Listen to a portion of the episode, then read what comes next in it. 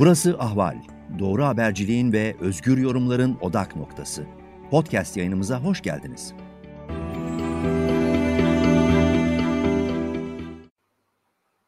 Ahval Moskova'dan yayınıyla herkese merhaba. Rus yazarı Doktor Kerim As'la birlikte son sıcak gelişmeleri değerlendireceğiz. Hoş geldiniz Kerim Bey. Hoş bulduk. Merhabalar. Merhabalar herkese. Bu hafta yoğun bir hafta oldu. Daha doğrusu geçen hafta diyelim e, başlayan bir yoğunluk. Bu hafta ile beraber sıcak gündem başlıkları öne çıktı. E, NATO'da e, Brüksel'deki NATO zirvesinde önce Erdoğan Putin e, Biden'la bir görüşme gerçekleştirdi. 5 ay sonra ilk yüz yüze görüşme Biden'ın başkanlığı sonrası. Tabii bu görüşmede birçok değerlendirme yaptı uzmanlar, Amerikalı uzmanlar, işte belki Rusya'dan uzmanlar. Ama ben e, sizin değerlendirmenizi çok farklı buldum ve e, açıkçası ben de merak ediyorum bu yayında öğrenmiş olacağız. Siz dediniz ki bir kırılma yaşanacak gözüküyor e, Rusya ile Türkiye arasında. Çünkü Erdoğan dümeni Biden tarafına kırdı. Sizin e, değerlendirmeniz bu. Ama baktığımız zaman da işte hani e, genel bir değerlendirme S-400 hala havada duruyor. Herhangi bir uzlaşma olmadı gözüküyor. Onun dışında işte F-35'ler bu bağlamda yine böyle askıda böyle duruyor e, hani Erdoğan istediğini aldı mı sorusuna e, çoğu uzmanın aslında hani çok da istediğini aldığı söylenemez yorumu öne çıkıyor. Peki siz neden böyle bir e, öngörü ya da işte bir izlenimde bulundunuz? Ya şimdi bir defa e, akademik değerlendirmeye çok bence doğru değil. Yani biz Türkiye-Amerika ilişkilerinden konuşmuyoruz bence şu an. Yani daha doğrusu uzun bir süredir, son 10 yıldır diyelim aşağı yukarı. Yani Türkiye-Amerika ilişkilerinden, Türkiye-Rusya ilişkilerinden, Türkiye-Mısır ilişkilerinden, İsrail ilişkilerinden falan bahsettiğimiz ben düşünmüyorum. Mesela akademik çerçevede değerlendirdiğinizde kabak tadı veriyor açıkçası. Akademisyenlere onların düşüncelerine saygı duyuyorum. Ben de bir akademisyenlik yönüm var ama onu bir kenara bırakarak yorum yapmak gerektiğini düşünüyorum. Yani e, biz burada Biden-Erdoğan görüşmesinde e, önceki haftalarda da konuşmuştuk zannediyorum ve diğer Erdoğan-Putin görüşmelerinde sürekli biz zaten e, Erdoğan iktidarının, rejiminin siyasi bekasını konuşuyoruz aslında. Bütün bu uluslararası ilişkiler, dış politika falan derken Libya politikasını dediğimizde, Suriye politikası dediğimizde Türkiye'nin çıkarlarıyla alakalı olan bir şey değil bu. S-400 meselesi Türkiye'nin çıkarlarıyla uzaktan yakından alakası yok. Dolayısıyla Erdoğan ve rejiminin, iktidarının, yönetiminin ne derseniz artık e, yani onun bekası ile ilgili e, devamı ile ilgili veya hani tamam mı devam mı denmesiyle ilgili görüşmelerin yapıldığını düşünüyorum. Dolayısıyla bu açıdan bakıldığında Biden-Erdoğan görüşmesi bir defa ne Biden'ın e, orada NATO zirvesi sırasında yaptığı görüşmelerde ikili görüşme yaptığı Erdoğan haricinde başka bir lider yok. İkili görüşme yaptığı tek bir lider Erdoğan. İkincisi yine önceki haftalarda demiştim o fotoğraf önemli verdiği fotoğraf hani gülmeler, etmeler, e, yanına yaklaşması işte onun hmm, bir şekilde Erdoğan'a o fotoğrafı verdirdi Biden. Hmm. E, sonrasında e, Erdoğan'ı köşeye veya sıkıştırabilecek sert insan hakları şu bu falan hani böyle e, Türkiye'yi rencide edici veya Erdoğan rejimini rencide edici, zorda bırakıcı herhangi bir açıklamada yapılmadı. İnsan hakları falan böyle yani ortak açıklama zaten yayınlanmadı. O da çok ilginç bence. Ortak herhangi evet. bir ortak açıklama yayınlanmamasının üstünde ki Putin Putin Biden görüşmesinde bile kısa da olsa bir ortak açıklama yayınlandı nükleer silahlarla ilgili biliyorsunuz. Yani o Biden e, Erdoğan görüşmesinde ise ortak aç, aç, açıklamayı geçtim. E, iki ülke tarafı hani White House işte Beyaz Ev e, şey bile yapmadı Beyaz Saray. E, yani görüşme hakkında bilgi detaylı açıklama bile yapmadı. Bilgi notu bile paylaşmadı. E, insan hakları konusunda evet. herhangi bir e, böyle e, bir sert bir tutum falan sergilendiğini görmedik. Hep böyle genel şeyler. Veya mesela S-400'ler meselesinde yine aynı şekilde sert bir ifade Biden'ın falan kullandığını görmedik. Sonrasındaki açıklamalara baktığınızda e, zaten e, Biden e, yapıcı bir görüşme, pozitif bir görüşme falan oldu dedi. Mesela ne dedi o? Onu yine konuştuğumuzu hatırlıyorum. Bir çeşit böyle ev ödevi vereceğini e, ben düşünmüştüm. Konuşmuştuk yine. Yani böyle bir şey verildiğini ben düşünüyorum, sezinliyorum. E 45 dakika görüşüldü bakıyorsunuz tercüman falan muhtemelen Yani Amerikan vatandaşı Erdoğan'ın yanındaki. Yani Merve Kavakçı'nın bazı, kızı. Merve Kavakçı'nın 80'lerin sonu 90'ların başında Amerika'da yaşarken sonradan yine Amerika'da yaşıyor da orada hayata getirdiği yani e, kızlarından Yok, Evet o birisi. bilgi çıkmıştı zaten Amerikan vatandaşı. Evet yani Amerikan e, şey de değil ama yani 90'lar sonra o başörtüsü krizinden sonra e, Amerika'ya yerleşmesinden sonra hayata gelen kızı değil. O çünkü ayrım önemli bence. E, hmm. Yani neyse çok da e, ailevi şeyine girmeyeyim. Yani öncesinde. Dolayısıyla e, şimdi Amerika'da e, yani bunu kimisi şey değerlendirmeyebilir, önemli görmeyebilir. Bence çok önemli bir şey. E, bu tarz böyle devletler arası görüşmelerde e, yani siz yanınızdaki isim mesela Ruslar hep tercümanlar istihbarattandır yani. Bu, bu kadar net. Yani o yanındaki kişi e, yani devletin arşivini tutar. Bunu böyle ıskalamazlar yani. Böyle oradan getirdim birisini falan filan. Böyle olmaz ya. Bu, çadır devleti modeli bir şey o yani. Bence. Tamamen devletin şahsiyetçiliğini gösteriyor biraz. Devletin da. tamamen şahsiyetçiliğini yani bu çok sıkıntılı, sorunlu bir şey. Başka ülkenin Hı. vatandaşı derken yani Amerika, Rusya'da olsanız başka bir ülkenin de vatandaşı nedir? Ee, Amerika ülkesinin işte ABD'nin çıkarlarını koruyacağımı, edeceğimi yemin ediyorsunuz neticede bir şekilde vatandaşı olurken. Yani altına imza atıyorsunuz. Yani o zaten orada da hayat dünyaya geldiği için doğuştan bir Amerikan vatandaşlığı var muhtemelen. Muhtemelen diyorum da işte neyse bir ihtiyat payı bırakmak için söylüyorum.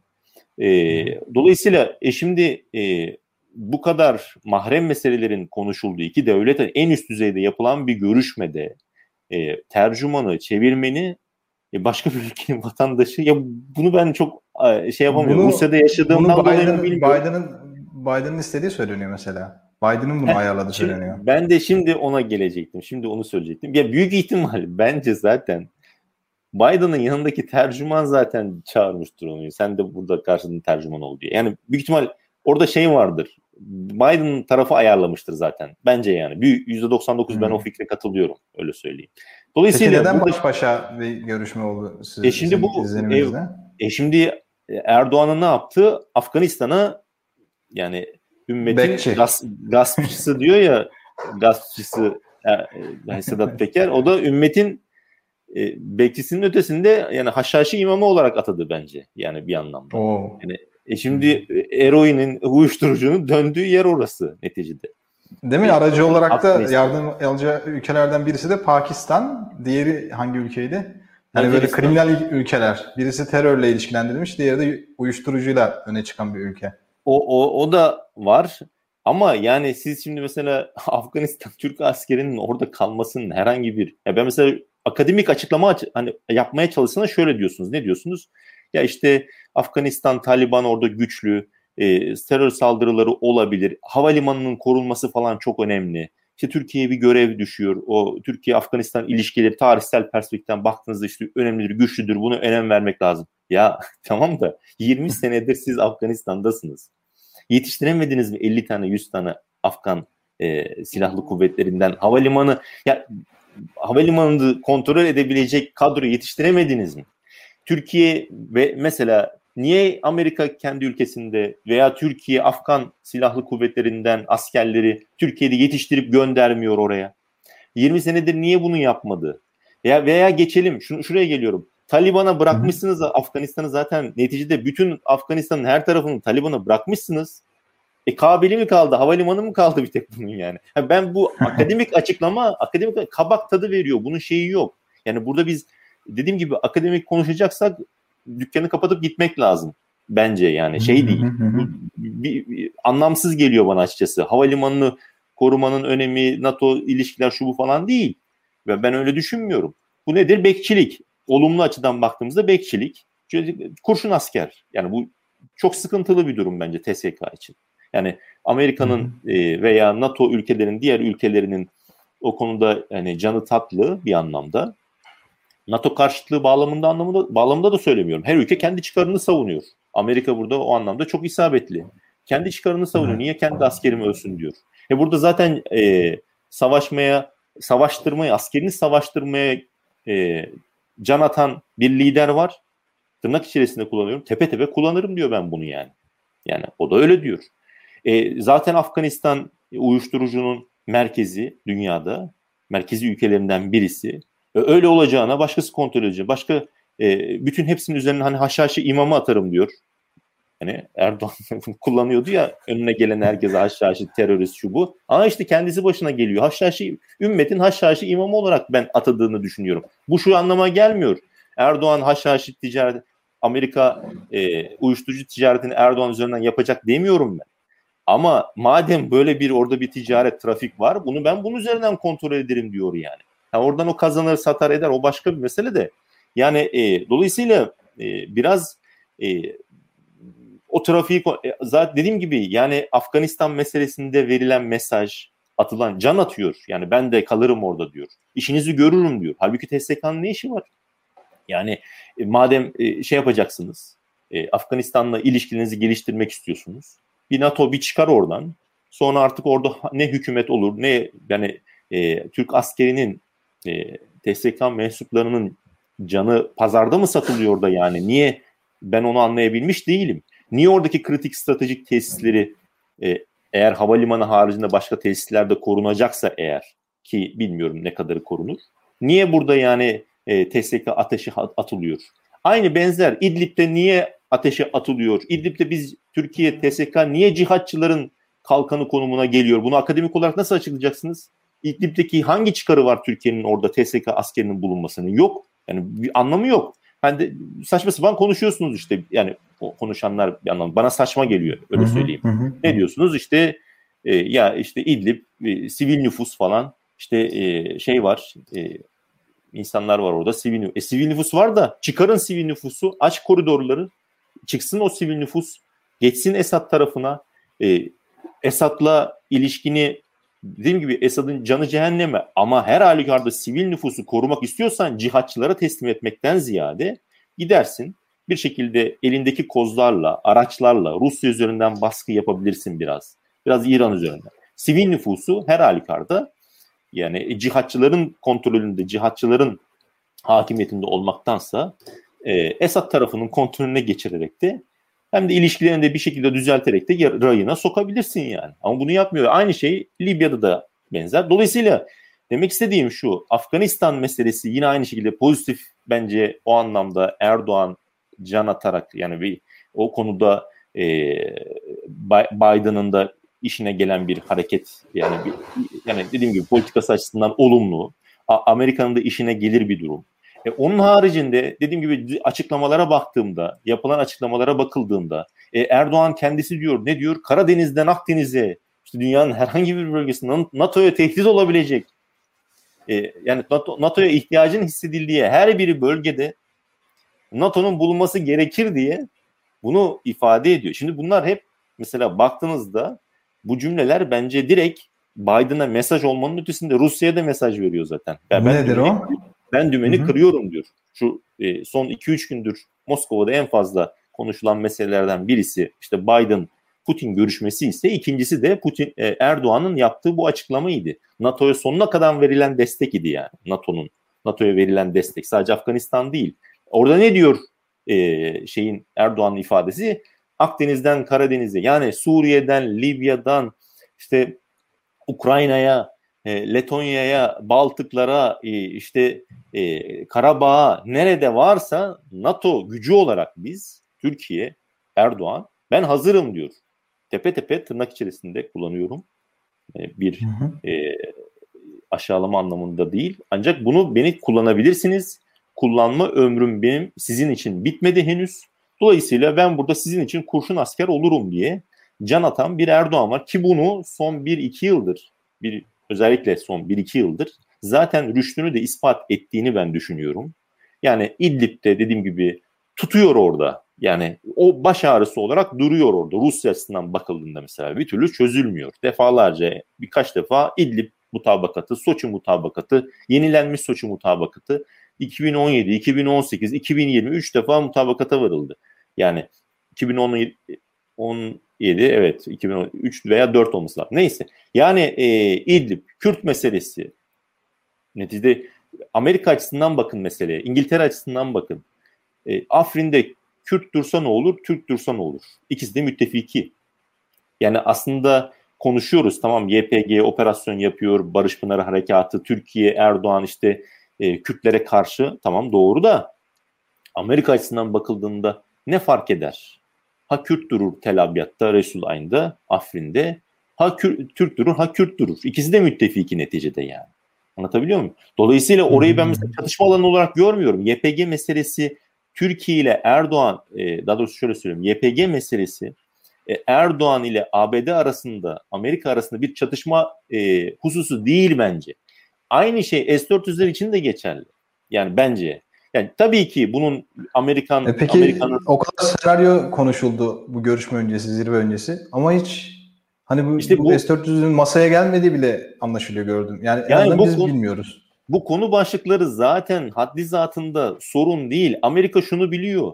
Yani e, S-400'ler tamam tehdit olur. Vermedim uçağı, vermedim. Tamam. Ne oldu? Yani yaptırımı uyguladım, geçtim, gittim. Erdoğan, Erdoğan için önemli olan orada şey değil ki e, F-35'ler gelsin, Türk Türkiye güçlensin, hava kuvvetleri güçlensin, teknoloji kazanalım falan değil. Onun da değil o. Onun için Erdoğan için önemli olan kendi siyasi bekası. Dolayısıyla bu anlamda da S-400'ler 15 Temmuz'un bir diyeti olarak Rusya'ya ödenen siyasi rüşvet idi tırnak içerisinde. Dolayısıyla bu anlamda da dolayısıyla buna bu alanı açıyor. Amerika, İngiltere diyor ki tamam al sen ver rüşvetini al oradan S-400'ü. Biz de sana yaptırım getireceğiz.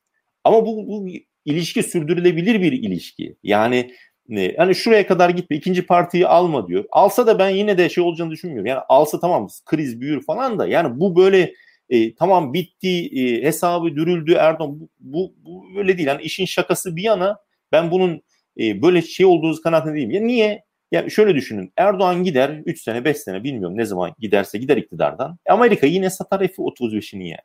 Yine F-35'ini satar. Şu an için satmak istemiyor diye de düşünebilirsiniz bunu. Şu an için mevcut iktidarı F-35 gibi kritik bir teknolojiyi satmak istemiyor olabilir. Yani bu da bu da yine e, izah edilebilir yani. Çünkü güvenilir bir aktör değil. E, güven, yani kendi adamı ama işte oradan oraya oradan oraya kayıp duruyor falan filan. Dolayısıyla F-35'i S-400'ü böyle Türk-Amerikan ilişkilerinde e, bir sorun ama bu Erdoğan iktidarı açısından böyle e, hayati işte vurdu Amerika masaya vurdu devirdi böyle bir durum yok bence. Aynı şey işte mesela Ukrayna e, meselesinde bence yine Erdoğan rüştünü ispat etti. Yani bir anlamda Ukrayna'da Rusya... bu e, Zelenski bir açıklama yaptı. Bayağı bir gündem oluşturdu. Hani resmi evet. bir açıklama olmasa da NATO tarafından kendisi bizzat tweet atarak e, NATO ülkelerinin Ukrayna'yı NATO üyesi yapmayı kabul ettiğini ileri sürdü. Henüz öyle bir doğrulama gelmedi ama böyle çok canhıraş ya bir şekilde böyle bir katılmayı istiyor anladığımız kadarıyla. Evet, NATO bildirisinde var hani bir iki bir Gürcistan için bir Ukrayna için bir e, madde yazmışlar. Yani orada 2008 yılında Bükreş'te NATO zirvesi vardı. Nisan ayı olması lazım. Orada zaten bir üyelik taahhüdü verildi. Ama Nisan'dan sonra işte Ağustos'ta biliyorsunuz Gürcistan, Güney Ossetya kızıştı orası. Rusya girdi, Rus ordusu girdi. Güney Ossetya ile kalmadı. Abhazya'yı da bir anlamda kopardı Gürcistan'dan. O bağımsızlığını tanıdı. Dolayısıyla o, o defter öyle kapandı yani. Per, Perinçek Gürcistan... de Apazya'yı da katalım diyor ya altılı gruba. öyle bir teklif yani, sundu bugün. ya, ya işte şey değil yani yani neyse boş laflar. Ee, şurayı yani o Ukrayna hani Zelenski zaten NATO Avrupa Birliği diyor. Avrupa Birliği bence Rusya'nın kırmızı çizgisi değil. Rusya'nın kırmızı çizgisi Putin de geçen de söyledi bir NBC televizyon kanalına. Ee, yani bizim NATO kırmızı çizgisi. Avrupa Birliği biraz daha şey yani ekonomik falan hmm. böyle e, civilizational hani bir medeniyetsel bir yanı var. Hani NATO o füzeler, askeri yanı olan bir örgütten bahsediyoruz. NATO biraz biraz değil kırmızı çizgi. Bunu yine Putin defa birkaç defa söyledi. Dün de yine Biden'la konuşmuşlar. Orada da şey dedi yani Ukrayna konusunda hani konuşuldu mu yani üzerinden dedi şöyle fırçayla geçer gibi olduk dedi yani NATO meselesi Ukrayna'nın NATO meselesi. Yani şöyle bir hani ressama çizer ya fırçayla geçtik gittik konuşacak bir şey yok dedi bu konuda. Bir fırça yani. attık yani. Orada bir, bir kırmızı bir çizgimiz demiştir. Oraya girmeyin. O da girdi girmedi ve yani o da kendi pozisyonu bir şey konuşulmadı. Orada Ukrayna konusunda konuşulan Donbas konuşulmuş. Onda da yine Minsk protokollerine işte atıf var. Amerika e, bu konuda bu arada bu arada gibi Ukrayna Shevchenko müthiş bir takım yapmış yani geçen izledim. Yenildiler ama gerçekten harika oynadı. Ben hiç beklemiyordum. Bu arada bir hani antiparantez olarak aktarmış olayım. Favorim şu anda Belçika ve Ukrayna'ya döndü yani. Şeyi soracağım. Yani, tweet, e, tweetinizi sorayım. De, demişsiniz ki Rusya'daki Türk insanların ha tabii bitirin ondan sonra ben o zaman bunu aktarayım. Ya yani e, unutmayın soracağınızı. Tamam. Benim şahsi tamam. kanaatim bu resme baktığımda zaten Ukrayna'da Rusya'nın uğraştırılması. Mesela şimdi Azerbaycan işte Karabağlı oraya bir çentik attı tabiri caizse Erdoğan. Bunu Rusya'nın çıkarlarını savunduğum için söylemiyorum. Bir daha söyleyeyim. Yani meseleye Türkiye'nin çıkarları açısından bakarak söylüyorum. Şimdi o çentik attı. Şimdi e, ne diyor o? E, şeye de gitti dün. E, Şuşa'ya evvelsi gün gitti. Ne diyor şimdi? Bugün verdiği röportajda diyor ki Azerbaycan şu Şuşa beyannamesini imzaladık. Soru soruluyor orada. İşte askeri üs kurulmasını istiyor Azerbaycan halkı. Öyle diyor soruda. E, işte var mı bu mümkün olur mu? Türkiye askeri üste kurar mı şimdi? Şimdi e, ne yapıyor? İşte gidiyor. Yavaş yavaş geliyor. Erdoğan da diyor ki yani gelişebilir, ge, genişleyebiliriz falan tarzında böyle maddeler içerisinde bu var diyor. Ama e, yuvarlak konuşuyor. Diyor ki işte şimdilik bu değil ama maddeler içerisinde var ileride olabilir. Ya şimdi orada bir çentik attı. Rusya'nın arka bahçesine daha fazla giriyor. E, oraya askeri üs mesela yerleştirip. Şimdi mesela Afganistan. Afganistan demek Orta Asya demek. Orta Asya'nın güvenliği demek. Normalde Ruslar açısından bakıldığında kurşun asker eğer kullanacaksa TSK'yı kullansın. Afganistan güvenli olsun, istikrarlı olsun diyor. Ruslar o anlamda destek verir, işine gelir. Ama Erdoğan normal bir Türkiye'nin e, Cumhurbaşkanı değil ki şu an. Terörle zaten kendisi iç içeyi. E, Sedat Peker'in anlattığı bir yana yani onun anlattığı yeni bir şey öğrenmedik de yani İdlib'inden işte bugün HDP'ye yapılan saldırı, Sadat evet. milislerinin e, eğitilip içeride kullanılması. Kaldı ki ben e, büyük ihtimal umarım olmaz. Ancak bu 7 Haziran Kasım seçimleri arasında 2015 Evet öyle şeyler büyük ihtimal, büyük ihtimal onun çok daha yani umarım olmaz ama çok daha böyle e, kanlı bir versiyonunu e, çok olası gibi geliyor bana. Yani bunu e, şun, şundan dolayı söylüyorum. E, zaten terörle iç içesiniz siz. Kendi iktidar iç içe. Cihatçılarla, şunlarla, bunlarla. Şimdi ne yapar? Orta Asya'ya gider. Orta Asya'da e, Afganistan üzerinden Orta Asya ülkelerini bir şekilde karıştırmaya çalışır orayı. Terör, uyuşturucu. Tamam mı? İşte Macaristan zaten Pakistan'ın kendisi demek. Pakistan zaten Taliban'a destek veren en büyük aktör. Yani tamam mı? Yani Taliban'ı terör örgütü olarak görüyorsanız siz Talib, e, Pakistan'la belli bir mesafe içerisinde olmanız lazım normal itibariyle zaten. Ama siz Pakistan'ı da yanınıza alarak yani bir anlamda Taliban'ın imamlığında hani tırnak içerisinde Taliban'ın da imamlığına Erdoğan getiriliyor yani. Benim bir anlayışım ben öyle anlıyorum, öyle okuyorum meseleyi. Yani Taliban'a da sen kontrol edersin. Bir de mesela akademik açıdan söylediğinizde konuştuğunuzda şu şu geliyor. Mesela diyoruz ki Taliban açıklama yaptı. Değil mi? Taliban açıklama yaptı. istemiyor Türk ordusunu. Ya bence Taliban'la anlaşılabil, anlaşabilecek dünyada en etkili lider, en kolay anlaşabilecek lider zaten Erdoğan'ın kendisi. O, o açıklama bana mesela çok hikaye geliyor. Buradan gitmemek lazım. Yani Taliban saldırı düzenler, saldırı düzenler Türk askerine belki ilerleyen zamanda. Ama buradan gitmek argümanı güçlendirmiyor. Bu, bu, bu bunun için TSK orada kalmalı değil. Yani tas, Taliban orada saldırı yapar. E, tabii ki bu da çok önemli bir durum. Ancak Taliban'la en iyi anlaşabilecek olan lider Erdoğan'ın kendisi ne zaman saldırı yapar? Erdoğan'la Taliban arasında bir anlaşmazlık çıktığı zaman yapar yani bence Taliban orada bir saldırı. Dolayısıyla orada e, Taliban'ın açıklaması üzerinden Türkiye orada asker bırakmamalı tehlikeli meselesinden ziyade daha fazla Türkiye'nin terörle iç içe geçmesi gibi bir tehlike üzerinden buna karşı çıkmak gerekiyor bence.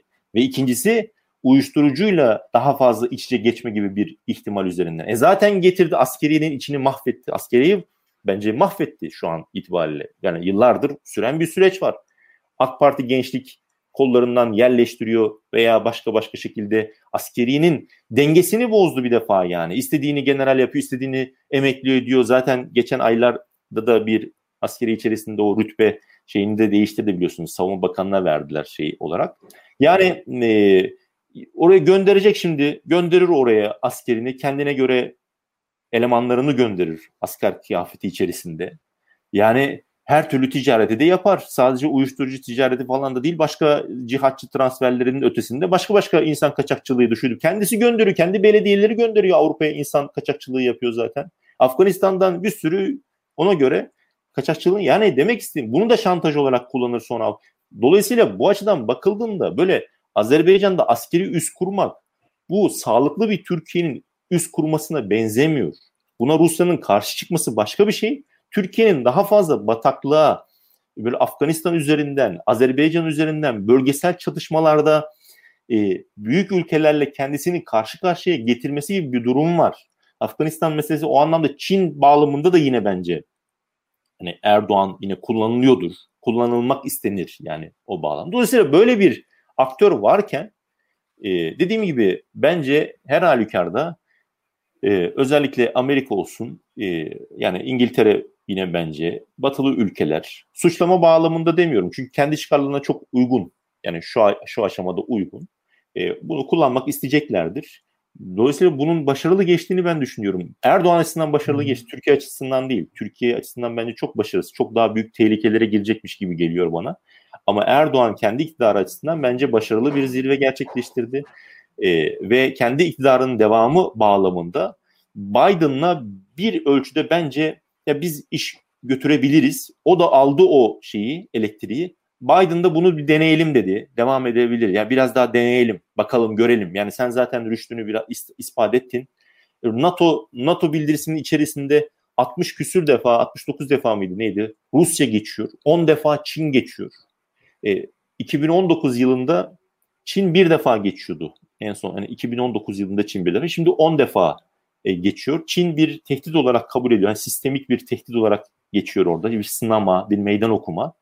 Ama asıl tehdit olarak bir numaralı hani tehdit olarak da Rusya var orada bizzat. Yani bütün maddelerinde zaten hani Ukrayna, Gürcistan dediğinizde de Rusya işin içine geliyor.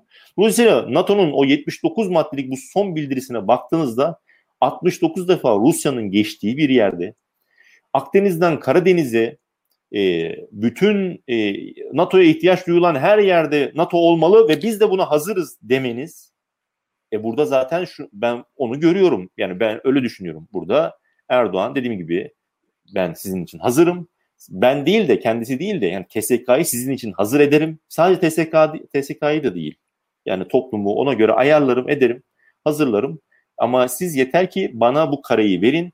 Bu benimle yani ekonomik olarak belli derecede gidelim. Yani yaptırım yaptırım yapmayın etmeyin falan. Yani bir bir şekilde orada S-400'leri ben de bakarım. Biraz şeyde tutarım. Depoda tutarım.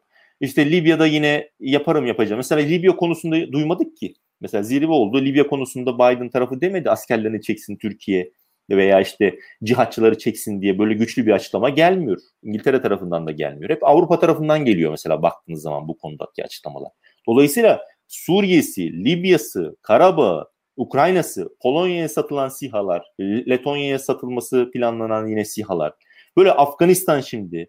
Bunlara ben baktığım zaman bunların her birisi ya ben şunu diyorum burada birkaç gündür görüştüğümde Rusya kendisine dikkat etmeli. Yani Erdoğan konusunda bu saatten sonra Rusya kendisine dikkat etmeli. Daha öncesinde dikkat etmeliydi de şimdi daha da fazla dikkat etmeli. Yani hani e, cemaatten çok hani Gülencilerden çok Rusya kendisine dikkat etmeli diye düşünüyorum yani o anlamda. Hani o e, derece. her tarafta ona göre e, ben öyle düşünüyorum. Yani çünkü bu hmm. büyük bir e, kazık e, atma ihtimali her geçen gün daha da büyüyor. Tırnak içerisinde söyleyeyim Rusya'ya kazık hmm. atma ihtimali. He, bunu istediğiniz gibi değerlendirebilirsiniz ama olan Türkiye'nin kendi çıkarlarına oluyor. İşte e, onu ayrı bir yani o başka bir konu. Yani şu an bugün konuştuğumuz bu saldırgan geldi Sadat'ın yetiştirdiği milis Geldi değil. Kendileri getiriyor zaten. Onun gibi içeride bir sürü vardır yani. Binlerce vardır bence yani. Dolayısıyla onlar şimdi zaman zaman ne olacak? Yeri geldik cihatçıyı kullanacak 15 Temmuz'da kullandığı gibi. Ee, hani yeri geldiğinde böyle bir militan kullanacak. Bunun arkasında kim vardır bilemem. Ama iktidarın bir bileşenlerinden birisi var. Yani birileri var. Yani muhtemelen de o Biden'a dümeni kırdığı için böyle bir ihtimal de var. Yani böyle bir hızlı bir e, yani oraya kırmaması için etrafı karıştırıp O da olabilir. Başka şekilde de olabilir. İçeride konsolidasyonu sağlamak için de olabilir. Yani kimin yaptığı konusunda kesin ben bilemem tabii ki. Ama birçok olağan şüpheli var yani. Ama rejim, rejimin kendisi bu çok net. Peki şimdi şeyi soracağım o sizin attığınız tweet üzerinden de onun, ona geçmeden bir ufak bir detayı da paylaşayım. Bir seyircimiz yazmış doğru. Ben demiştim yani Ukrayna bayağı iyi futbol oynuyor. Hoşuma gitti. 3-2 yenilmelerine rağmen. Bugün bugün yeni bir maç oynamışlardı. Ben o skoru kaçırmışım ve yenmişler bugün 2-1. Yani o. demek ki öngörümüz tutmuş yani. Onu da aktarmış olalım. Evet. E, siz demişsiniz ki tweette bu hani Rusya kendine dikkat, dikkat etmeli artık daha çok diye söylediniz. Tweette de diyorsunuz ki Rusya'daki Türk iş insanları ve genel olarak da Türkiye vatandaşlarına böyle bir uyarı ve tavsiye e, niteliğinde bir şeyiniz var. Diyorsunuz ki Türkiye-Rusya ilişkilerinde yeni ve çalkantılı bir dönem başladı. Öyle bir kanaatiniz var. Risklerini minimuma çekmelerinde fayda var evet. diyorsunuz. Ne, neden? Yani bunu bu, bu, bu konuda aslında ben de bir bana da bir soru gelmişti e, Twitter'da. E, cevap vereyim istemiştim. İyi oldu açtınız. Ne, ee, ne, ne demişlerdi? Öğrenci birisi yazmıştı da yani ben de geleceğim hmm. Rusya'ya sıkıntı olur mu falan diye demişti. Onun niyeti ee, iyiydi umarım yani. Yani e, bu yıl başlayacaktım falan diye yazmış da cevap veremedim vakit yoktu. E, şunu diyeceğim. Bu e, gelsin tabii ki yani öğrenci gelsin veya kim istiyorsa gelsin Rusya'ya yatırım da yapsın iş, adı, iş insanı veya öğrenci veya başka şeyi. Benim kastettiğim genel anlamda şimdi mesela uçak krizi düşürüldüğünde uçak krizi yaşandığında e, Rusya'dan birçok insan deport yedi. Gereksiz yere. İşte bir trafik cezası var, iki trafik cezası var. Türklerden kastediyor. Hatta öğrenci evleri falan basılmıştı değil mi? Öyle bir, bir görüntüler Mesela vardı. Mesela öğrenci, Türk üniversite öğrencisi, üniversite öğrencileri özellikle Moskova haricinde taşralarda yaşayanlar, Türk öğrenciler kimisi yani tabii ki o bir kılıfına uyduruldu bir şekilde ama o zamanki dönem uçak krizi sırasında yaşanan e, şey sert bir durumdu yani. Ve birden hani yaptırımlar şu bu. Hani Moskova'da da olmuştur ama e, çok olduğunu zannetmiyorum. Daha ziyade taşrada yaşayanlar çeşitli sıkıntılar çektiler. Moskova'da mesela iş insanları çok sıkıntılar çektiler. Gümrükler aksadı iş insanları. Türkiye'ye bağlı ticaret yapanlar, oradan mal mülk getir, mal yük getirenler mesela çok sıkıntı yaşadı. Tekstilciler, birçok iş e, şeyini kapatanlar vardı. Yani kendi mağazalarını şunu bunu kapatan birçok insan oldu o 6-8 aylık süre içerisinde. Sonra da biraz daha devam etti de ama özellikle o uçak düşürüldü Kasım ayından işte özür dilenene kadar, Haziran sonlarına kadar yani. Ama e, vizeler verilmedi, işçi getirecek inşaat, Türkiye'den işçi getiriyor, işçiler müthiş oranda sıfırlandı. İşçi vizeleri verilmedi şu bu. Dolayısıyla iş insanları müthiş oranda bunu bizzat iş insanlarından dinlemek lazım. Yani ben dinlediğimi özet olarak anlatıyorum. ee, çok sıkıntı çektiler.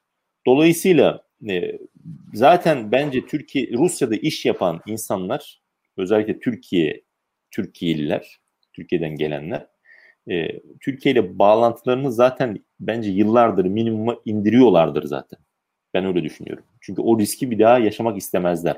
Birçok insan es, hani kepenk kepek kepenk kapattı yani tamam mı? Benzer sıkıntıları öğrenciler de yaşadı. İşte Akkuyu e, nükleer e, öğrencilerde de yine sıkıntılar yaşayanlar oldu. Başka başka. Bu aynısı olur falan demiyorum. Ama bana öyle geliyor ki olmaya da bilir, hiçbir şey de olmayabilir. E, ama risklerini bence dediğim gibi minimuma indirmelerinde yarar var. Bunu çok net söylüyorum. Yani bu bir şey için de değil. Kendimi bir şey zannettiğim için de söylemiyorum. Ama ben Türkiye-Rusya ilişkileri hmm, bağlamında e, önümüzdeki dönemde çok riskli bir sürece girildiğini düşünüyorum. Yani Erdoğan'ın rejimin e, Rusya'ya tırnak içerisinde söylüyorum büyük bir kazık atacağını düşünüyorum. Yani bu nereden olur onu bilemem. Yani bu Orta Asya'dan mı olur, Ukrayna'dan mı olur, Kırım Tatarlardan mı olur, başka şekilde mi olur? Yani e, çünkü gidişat bana şey geliyor. Yani uçak krizini mumla aratabilecek yeni krizler baş gösterebilir. E, dolayısıyla bu anlamda ben uyarımı yapayım diye söyledim. Yoksa gelmesinler etmesinler demiyorum. Öğrenci geliyorsa yüksek lisansını yapar ama tavsiye ediyorum. Yani bana çok sorun oluyor başka öğrencilerden de. yazan oluyor, tweet atan oluyor, soran oluyor, mail atan oluyor. Yani e, Rusya'da özellikle hani yani taşrada öğrencilik yapmak bana her halükarda e, küçümseme bağlamında söylemiyorum. E, şey değil. E, yani e, Rusya'nın eğitim sistemine bakıldığında yani Moskova'da veya Petersburg'da buralarda yapmak lazım. Petersburg bile mesela uluslararası ilişkiler bölümü okuyacaksanız şahsi kanaatim taşra kalır. Çünkü Rusya'da siyaset Moskova'da döner. Her şey Moskova'da döner eder. Bu anlamda e, söylüyorum. Yani ona göre mesela danışman hocasını seçecekse böyle milliyetçi böyle çok fazla seçmese mesela daha iyi olur. Eğer yüksek lisans tez yazacak, doktora yapacak mesela öğrenciler. Böyle olur yani Ruslar içerisinde kimisi milliyetçi hocalardır, advisorlar işte şey tez hocaları şu bu falan. E şimdi bunlar risk yani. Çünkü bir kriz yaşadığınız zaman tezinizle ilgili sıkıntı çıkar. Hocanızla ilgili sıkıntı çıkar. Çıkabilir. Tamam mı? Yani bu burası yani dese ki çocuk hocam benim, benim hiç alakam yok bu konularla dese de yırtamaz Yok tabii yani? ki. E, yok tabii ki ama e, yok tabii ki ama hani Rusların bir karakteri olarak baktığınızda heyecanlı yani bunlar Vastoşni e, Doğu toplumunun karakterlerinden taşıyorlar. Dolayısıyla hani duygusal yanları da var. E, şey oluyor ama tavır o, o şekilde tavır gösterebiliyor. Yani bunu olumladığım anlamında söylemiyorum. Bu gerçekleri bilerek şey yapmak lazım. Ona göre üniversitesini seçsin, üniversitesini, bölümünü neyse ona göre seçmeleri gerektiği kanaatindeyim. İş insanları bağlamında da dediğim gibi Türkiye ile bağlarını işte tekstilciler olsun, bu inşaat sektörü olsun, şunlar bunlar. Bence zaten bu süre içerisinde çoğu yapmışlardır. Yani Rusya merkezli yapmak lazım bunu. Ivanova'ya yatırım yapacak tekstilci mesela bence yapması gerekir. İşte öbürü başka yere, başka şekilde. Yani neyse onu uzatıyorum. Dolayısıyla bu ilişkilerde bir kriz, yeni hiç böyle çalkantılı bir sürece girildiğini düşünüyorum ben. Ha bir şey de çıkmayabilir, yanılabilirim. Yani yanılacağımı düşünmüyorum ama e, yani bu ihtiyaç payında bırakayım tabii ki. Yani umarım öyle bir şey de olmaz. Yani o da ayrı bir şey. Yani ben umarım hani Türkiye Rusya ilişkilerinde öyle bir krizde yaşanmaz. Onu da söylemiş olayım yani. Hani böyle bir şey istediğimden dolayı söylemiyorum. Gidişatı ben söylüyorum. Öngörü Diyorsunuz olarak. ki Erdoğan Erdoğan bu içerideki ortaklarıyla da sorunlar yaşayabilir bu dönemde. O, o evet. orada neyi kastediyorsunuz? Avrasyacı klik yani şey tırnak içerisinde şimdi, o. Şimdi o Avrasyacı bilinen ekibin e, demiştim daha önce. Yani bunun şeyleri, hamileri Rusya değil. Bunu zaten her seferinde daha fazla böyle görüyoruz. Her bir olayda daha fazla daha fazla görüyoruz. Yani Afganistan meselesinde bir sesleri falan o anlamda çıkacağını zannetmiyorum. Yani çünkü İngiltere'nin işine gelir o. Amerika'nın işine gelen bir şey o yani. Hani yani bu mesele e, içerideki şöyle düşünün yani oynatıyorsunuz. İşte Erdoğan ona karşı öbür grubu oynatıyorsunuz. Rejimin diğer bileşenini. Dolayısıyla o onunla ittifak yaptı. İşte 17-25 Aralık e, döneminde nişan kıydılar bunlar. Erdoğan bir öyle demiştim bir ara. Hani nişan kıydılar. Ergenekon, işte Perinçekçiler, e, milliyetçiler, e, bu ekiple Erdoğan hapisten çıkardı hepsini. Halbuki hepsi balyoz. Yani hepsi yani suçludur de, demiyorum direkt otomatikmen. Çünkü hukuken yanlışlar da yapılmış olabilir. Ama neticede balyoz bir darbe planıydı yani. Bu çok açık yani. Zaten öyle olmasaydı hani e, şey itibariyle yaptıkları nişan itibariyle, kıydıkları nişan itibariyle çıkarmamış olsaydı dün müydü? Balyoz evvelsi gün müydü? Balyoz konusunda beraat edenlere tekrardan mesela şimdi davayı şey yapma kararı aldırdı değil mi? Ya, ya Ağustos'taki yaş toplantısı öncesi bir şey e, iç, iç savaş var diye söyleniyor yani. içeride bir şeyler var diye söyleniyor. Yani işte içeride bir savaş var. O belli zaten. O şimdi 17-25 Aralık'ta o nişanı kıydı.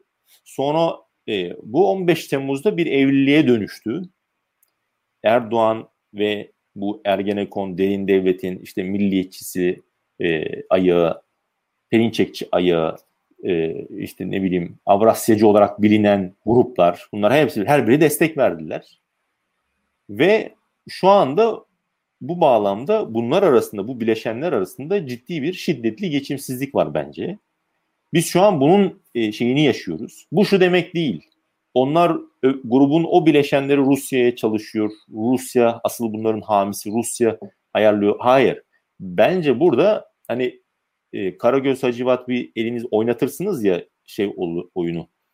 E, orta oyunu derler herhalde değil mi ona? Yani e, evet. bir taraftan onu ona vurduruyor, onu ona vurduruyor. Halbuki 2-3 o bütün taraflar zaten e, yani bu akademik değil bu açıklamaların hiçbirisi. Her birisi belli bir spekülasyona açık kabul ediyorum ben bunu ama belli bir şey de görüntü de var. Bunu da tamamen ihmal etmemek lazım. Yani bunları birbirine göre e, onu zayıflatıyor, onu ona vurdurtturuyor.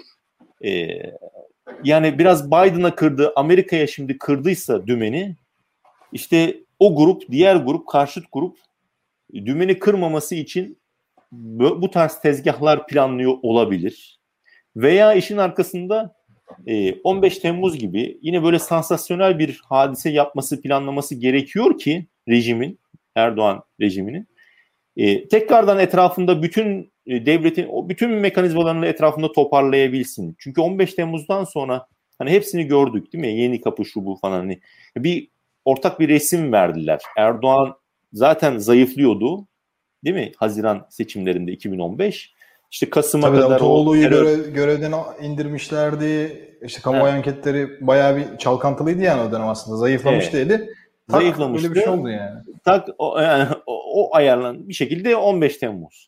Şimdi de dolayısıyla belki de e, yani e, içerisinin karışarak bunu rejimin belli unsurları kullanılarak kullanılarak yani yine Erdoğan iktidarına bir benzin e, yüklemesi yapılıyor olabilir. Ben öyle düşünüyorum açıkçası.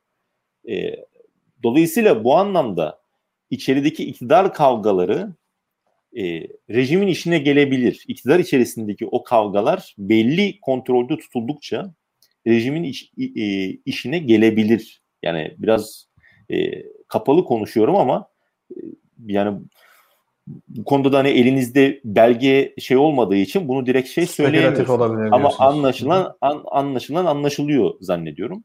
Gerçi Sedat Peker biraz daha açık konuşuyor. Yani bugün de bir tweet attı bu HDP saldırısı sonrası. Daha kötü günler hazırlanıyor. Uyanık olun kimse sokağa çıkmasın falan diye bir şeylerin belki içer bunun, emniyetten belki istihbarat aldı. Bilmiyoruz. Yani bunun bir e, nedeni de şu aslında.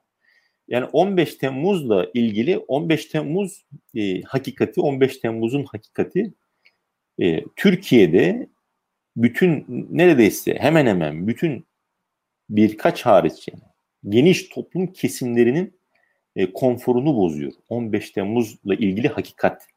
Bunu görmek lazım.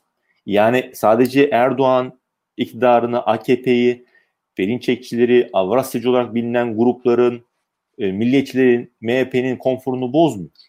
Aynı zamanda CHP'nin de konforunu bozuyor. Aynı zamanda İyi Parti'nin de konforunu bozuyor. Muhalefeti geçtim. Yani o muhalefeti hepsini geçtim. Toplumun da geniş toplum kesimlerinin de konforunu bozan bir durum. 15 Temmuz'da yaşanan meselenin hakikati bence.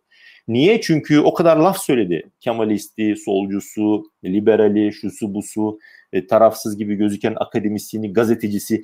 Kimisi şantajla para kopardı. Kimisi tırnak içerisinde kullanılan FETÖ borsası yaparak para kopardı.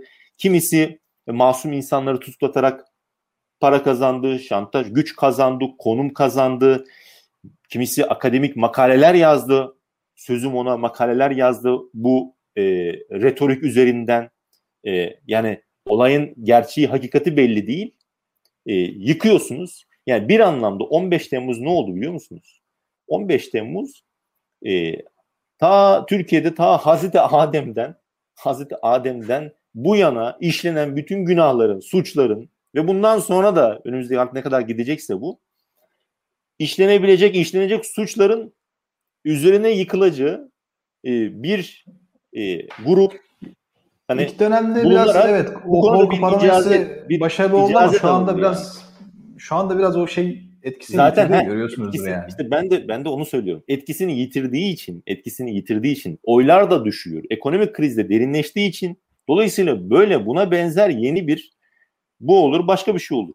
İş içerisinin karışmasını arzu eden e, rejimin bizzat kendisi Valla inta, intihar olur. Zaten 15 Temmuz sonrası ekonomik anlamda zaten e, bütün yabancı yatırımcı gitti bitti. Yani ülkenin zaten şu an geldiği noktayı görüyorsunuz. Hani bana göre öyle bir şeye de girişirlerse Türkiye'nin intiharı da olur gibi geliyor. Yani. Valla alı, alışmış kudurmuştan beterdir ben söyleyeyim. Yani e, ben ben yapabileceklerini düşünüyorum. E, bu hani işin esprisi bir yana ama toplum da bunu e, maalesef yiyor.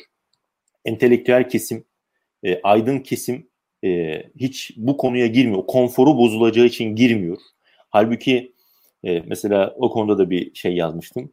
E, tweet atmıştım. Yani Sedat Peker'in asıl anlatması gereken 15 Temmuz meselesi. 15 Temmuz e, bataklık bataklığın yani bu evliliğin yaşandığı yer o bataklık orası. Biz e, 90'larda yaşanmış şeylerle Kutlu adı. Tabii ki her bir cinayet önemli. Tabii ki bunları hafiflet anlamında söylemiyorum. Uğur Mumcusu her birisi önemli. Her birisi. Ancak bunu anlattığınızda çoğu zaten bilinen şeyler. Kitabını yazmış Uğur Mumcu cinayeti hakkında insan. Kutlu Adalı cinayeti hakkında. Var insanlar yazmışlar bunları. Yani çoğu zaten bilinen şeyler. E, uyuşturucu diyorsunuz az çok hani yeni şeyler de var ama yani çoğu yine bilinen şeyler Sedat Peker'in anlattığı.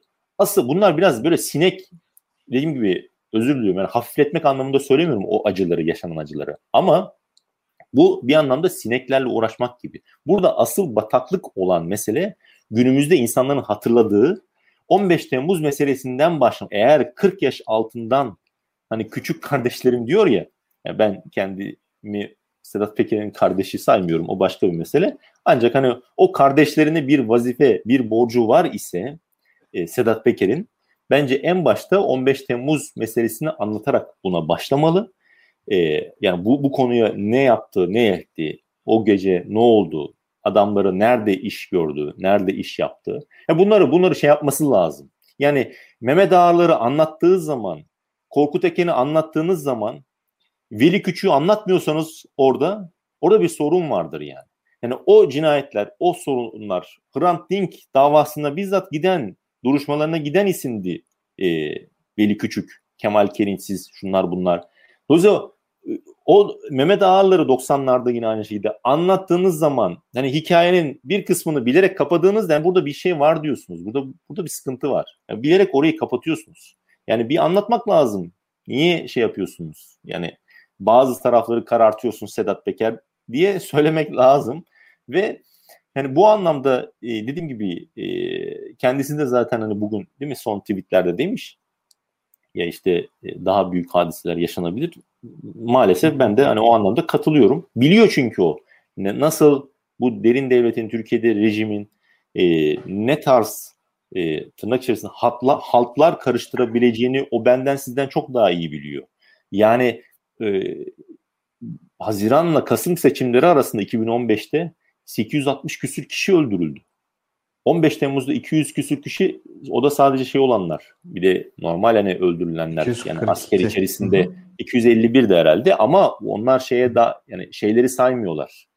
Öldürülen askeri hmm. var. Darbeye giriştiği için onları saymıyorlar. Darbeye giriştiği bahanesiyle bir şekilde hmm. öldürülen, ortadan kaldırılan insanlar var. Ee, yani sivili var. Sonrasında öyle. Dolayısıyla rejim için rejimin umunda değil ki ya 100 kişi, 200 kişi, 800 kişi öldürülmüş. Dolayısıyla Afganistan, ya İdlib'de gördük biz bunu. İdlib'de e, 70 mi 80 mi kaç kişi Cem Küçük hani kendisi söyledi 60 küsür değil mi demişti mesela. Önem vermiyor ki. Neticede 30 resmi olarak 34 kişi dediler. Neyse kapısına geldi bekledi Putin'in kapısında. E, Gül ertesi gün gittiğinde hatta e, ge, Moskova'ya gelmeden önce e, İdlib'deki geçen seneki saldırı olduktan iki gün sonra, e, üç gün sonra veya e, toplantı konuşurken basına yansıyan gülüyordu orada mesela. Değil mi? Şakalar hmm. yapıyordu. İsmail Karaman falan da zannediyorum o da vardı. Şakalaşmalar oldu. Veya Libya'da mesela ne diyor? Asker öldüğü zaman istihbaratçı birkaç tane diyor, birkaç tane, birkaç tane de diyor orada diyor ölen askerimiz var diyor istihbarat. Yani rejimin Erdoğan'ın umurunda değil ki 300-500'ü ölse ne olur, ölmese ne olur. Yani o öyle bakıyor. Yani rejim böyle bakıyor. Dolayısıyla Afganistan'a siz asker gönderdiğinizde toplum bunu e, biraz önce bahsettiğim çerçevede sanki Türkiye-Afganistan ilişkileri geliştiğini o bağlamda bakarsa kaybedeceği çok şey var. Dolayısıyla e, hani uzattım çok. E, yani bunu entelektüel kesimin, aydın kesimin e, topluma anlatması lazım. O cesareti göstermesi lazım. Benzer cesareti her şeyden önce 15 Temmuz meselesine gönder, e, göstermesi lazım ki evlilik orada oldu. Şiddetli geçimsizliğin Valla e, Sedat Peker tweetten başka bir şey yapmıyor bu ara yani pek de ümidimi işte, kaybettim yani Sedat Peker'e karşı. Video video yani ben ben sadece hani Sedat Peker değil yani e, dediğim gibi kendisini bir şekilde bu konuya kafa yoran Türkiye'deki veya yurt dışındaki e, insanların bunların entelektüel kesimin, aydınların bu, bu konuya kafa yormaları lazım. Üzerini kapatmamaları lazım. Yani o hakikat, acı hakikatle karşılaşmaları lazım. Yazdı makaleleri birçok akademisyen ya özür dileyecek gün gelecek o, o yazdıklarından dolayı ona buna terörist dediği için başka başka şekilde e, ya yani gazetecisi şusu busu işte görüyoruz şu an Sedat Peker mafya hizaya getiriyor Türkiye'de gazeteciliği bir anlamda. Değil mi? Adam kayıplara karıştığında herkes hani, dua adadan, etmeye başladı. o bana bir şey olmaz diye. Adadan adadan kimi göndereceğiz diyor. Hani diyor ya Cem Küçük'e adadan seni evet. biraz da seni biraz daha sonra gö Ama bu sıkıntılı. Şöyle sorunlu bir şey bu. E, istediğini Sedat Peker seçtiğini, istediğini seçerek alıyor. Onu gönderiyor adadan. Mesela niye Cihat Yaycı'yı göndermiyor? Cihat Yaycı Zaten da şöyle fatura, bir, fatura gösteremedi. Ince bir detay var. Diyor ya ellemeyecektim diyor. Kaşındınız hani. Yani iste, aslında şunu söylüyor Sedat Peker. Öyle çok dosya var ki elinde. O eğer kırmızı çizgisi işte damarına dokunmadığı sürece ellemiyor galiba anladığımız kadarıyla. Seç, seçicilik yani. yapıyor. Yani kendi evet. mahallesinden olarak kendi yakın gördüğü işte o Veli Küçük zihniyetinden olan derin devletin o kanadı evet. e, muhtemelen bur buraya diyor yapma buraya dokun. İsmail Saymaz yani e, ne kadar gazeteci yani niye dokunmuyor? Yani bir şey demiyor. Halbuki İsmail Saymaz'la Veys, Ate Veys Ateş arasında o Süleyman Soylu programında ne fark vardı? Yani ben bir fark görmedim orada yani öyle bir fark. Bu arada yok. Veys Ateş adaya veda eden son isim oldu bugün. yani, dolayısıyla, İsmail günümüz, Saymaz'dan öğrendik. Yani günümüz Türkiye'sinde e, mafyanın çeki düzen verdiği zaten günümüzde değil aslında yıllardan beri öyle. Hürriyet gazetesine baskın yapıldı, başka başka e, olaylara karışıldı. Dolayısıyla bu yani gelinen durum şu. E, son 5 yıldır yani ülke ne hale geldi? Terörist dediğiniz insanlar tutuklu veya yurt dışında veya susuyor, sessiz, bir şeye karışmıyor, etmiyor. Ama 5 yılda 15 Temmuz'u kastediyorum. Öncesi de var ama özellikle 15 Temmuz sonrası e, hani şey oradaysa e, arşın burada hani yani bunu ne nasıl izah edeceksiniz bunu?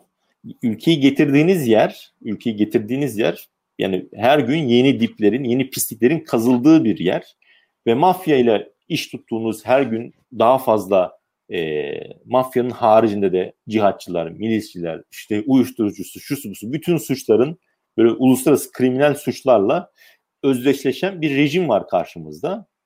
Ama öte yandan hani bir taraftan e, diyor ya silah kaçakçılığı, e, cihatçılara, teröristlere silah gönderildi. E, o teröristleri e, silah gönderenleri yakalayan savcısı, hakimi, şusu busu içeride, yazan gazetecisi içeride. E, bunu nasıl izah edeceksiniz? Dolayısıyla dediğim gibi o cesareti göstermesi lazım bence e, kendisine aydın, entelektüel, gazeteci ne diyorsa artık bu insanlar, akademisyen o, cesareti göstermesi. Yanlış yazdıysa, yanlış ettiyse de ya özür dileyecek. Yani bence suç işleyenler de bir anlamda hesabını vermeli o anlamda. Yani ülkeye hukuk geldiğinde tabii. Peki son olarak Uzat. böyle kısaca böyle e, şeyi de özetlerseniz. Şimdi Biden'la da Putin görüşme yaptı iki gün sonra. E, Erdoğan'la görüşmesinden sonra. Gördüğüm kadarıyla Amerikan basınındaki haberlere baktığımızda Biden biraz gerilmiş. Çünkü bir muhabirle bir münakaşa yaşamış. Videosu da vardı hatta. İşte e, muhabir diyor ki biz bu yani ben hani sokak tabiri söyleyeceğim. Putin'in ne mal olduğunu herkes biliyor yani. Bu adamın değişmeyeceğini de biliyorsunuz ama niye olumlu mesaj veriyorsunuz yani hani? Onun gibisinden bir soru soruyor. O da o da şunu söylemeye çalışıyor hani yine özetlersek. Ya burada bir devlet stratejisi var. Niye pozitif gün, gündemli şeyle gelmiyorsun da beni böyle hani zor durumda bırakıyorsun diye böyle çıkışıyor sonra da özür diliyor falan. Anladığımız kadarıyla burada biraz Putin elini biraz daha güçlendirmiş katil e, suçlamasından sonra. Böyle bir şey gözüküyor. Siz ne dersiniz? Yani ben hani iki tarafta kazandı diye yani iki taraf için de iyi olmuştur bu görüşme. Bence de Rusya için daha iyi olmuştur. Yani biraz daha iyi olmuş olabilir. Biraz daha rahatlamış olabilir. Çünkü Yani bir gerginlik e, artıyor yani sürekli katil diyor, yaptırım uyguluyor. Yine yaptırım uygulayabilir ama bir böyle kontrol edilemeyen bir tırmanma var. Var Hı-hı. idi. Ee, hani bu görüşmenin genel olarak hani Rusya'daki kanaat bu tırmanma en azından yani durdu veya kontrol edilebilir düzeye çekilmesi iyi o anlamda iyi bir görüşme oldu. Hani genel olarak böyle düşünülüyor. En azından birbirlerini gördüler. Hani zaten tanışıyorlardı ama bunu konuşabildiler. İşte e, açık açık görüştüler. Birçok konu hani Rusya, Amerika dediğimizde nükleer silahlar, silahlanması, işte stratejik istikrar böyle uzun menzilli, orta menzilli füzeler, şunlar bunlar falan böyle bir küresel düzeyde başka bir level'da giden bir zaten bir e, siber güvenlik e, o konular var. İşte Arktika dediğimiz bu Kuzey Kutbu'ndaki silahlanma, oradaki deniz yolu ne olacak, kim kontrol edecek. Ya böyle bir dediğim gibi o düzlemde böyle Türkiye'nin çok katılamadığı haliyle e, giden görüşmeler var. Oralarda böyle hafif ufak da olsa böyle e, bir iyileş, iyileşme demeyeyim de nasıl diyeyim e, olumlu adımlar atılabildi. Mesela nükleer silahlar konusunda ve diğer silahlanmanın sınırlandırılması noktasında bir ortak bir, bir açıklama yayınlandı mesela. Bu iyi. İşte e, ama nedir? İşte Suriye mesela yani bir insani oradaki şey konuşulmuş. Yani anladığım kadarıyla Biden konuşmasından onu da dinledik. E, bu Babel hava işte Cive gözü sınır kapısının açık kalmasını istiyor Amerikan tarafı bir yıl daha. İşte 10 Temmuz'da 11 Temmuz'da bunun süresi bitecek onu göreceğiz. Hani Ruslar büyük ihtimal bence okey verirler bu sefer. Bir sefer daha yani buna izin çıkabilir. Türkiye üzerinden bir sınır kapısı açık. 3 veya 4'tü zannediyorum. Önceki yıllarda hep kapatıldı. Ama böyle hani YPG üzerinde bir şey falan yok. Kürtler konusunda bir ortak nokta. Her birisi böyle zaten saatlerce konuşulması gereken konular bunlar. Böyle Ukrayna biraz önce konuştuk. Ya böyle bölgesel konular işte Libya, e, Karabağ hiç gündeme gelmedi. Kimse ikisi de söylemedi. Konuşulmamış da olabilir. Bilmiyorum ama Karabağ'da çok zaten o anlamda konuşulacak bir şey çok yok. Çünkü Ruslar orada sahada bizzat. Yani. Evet.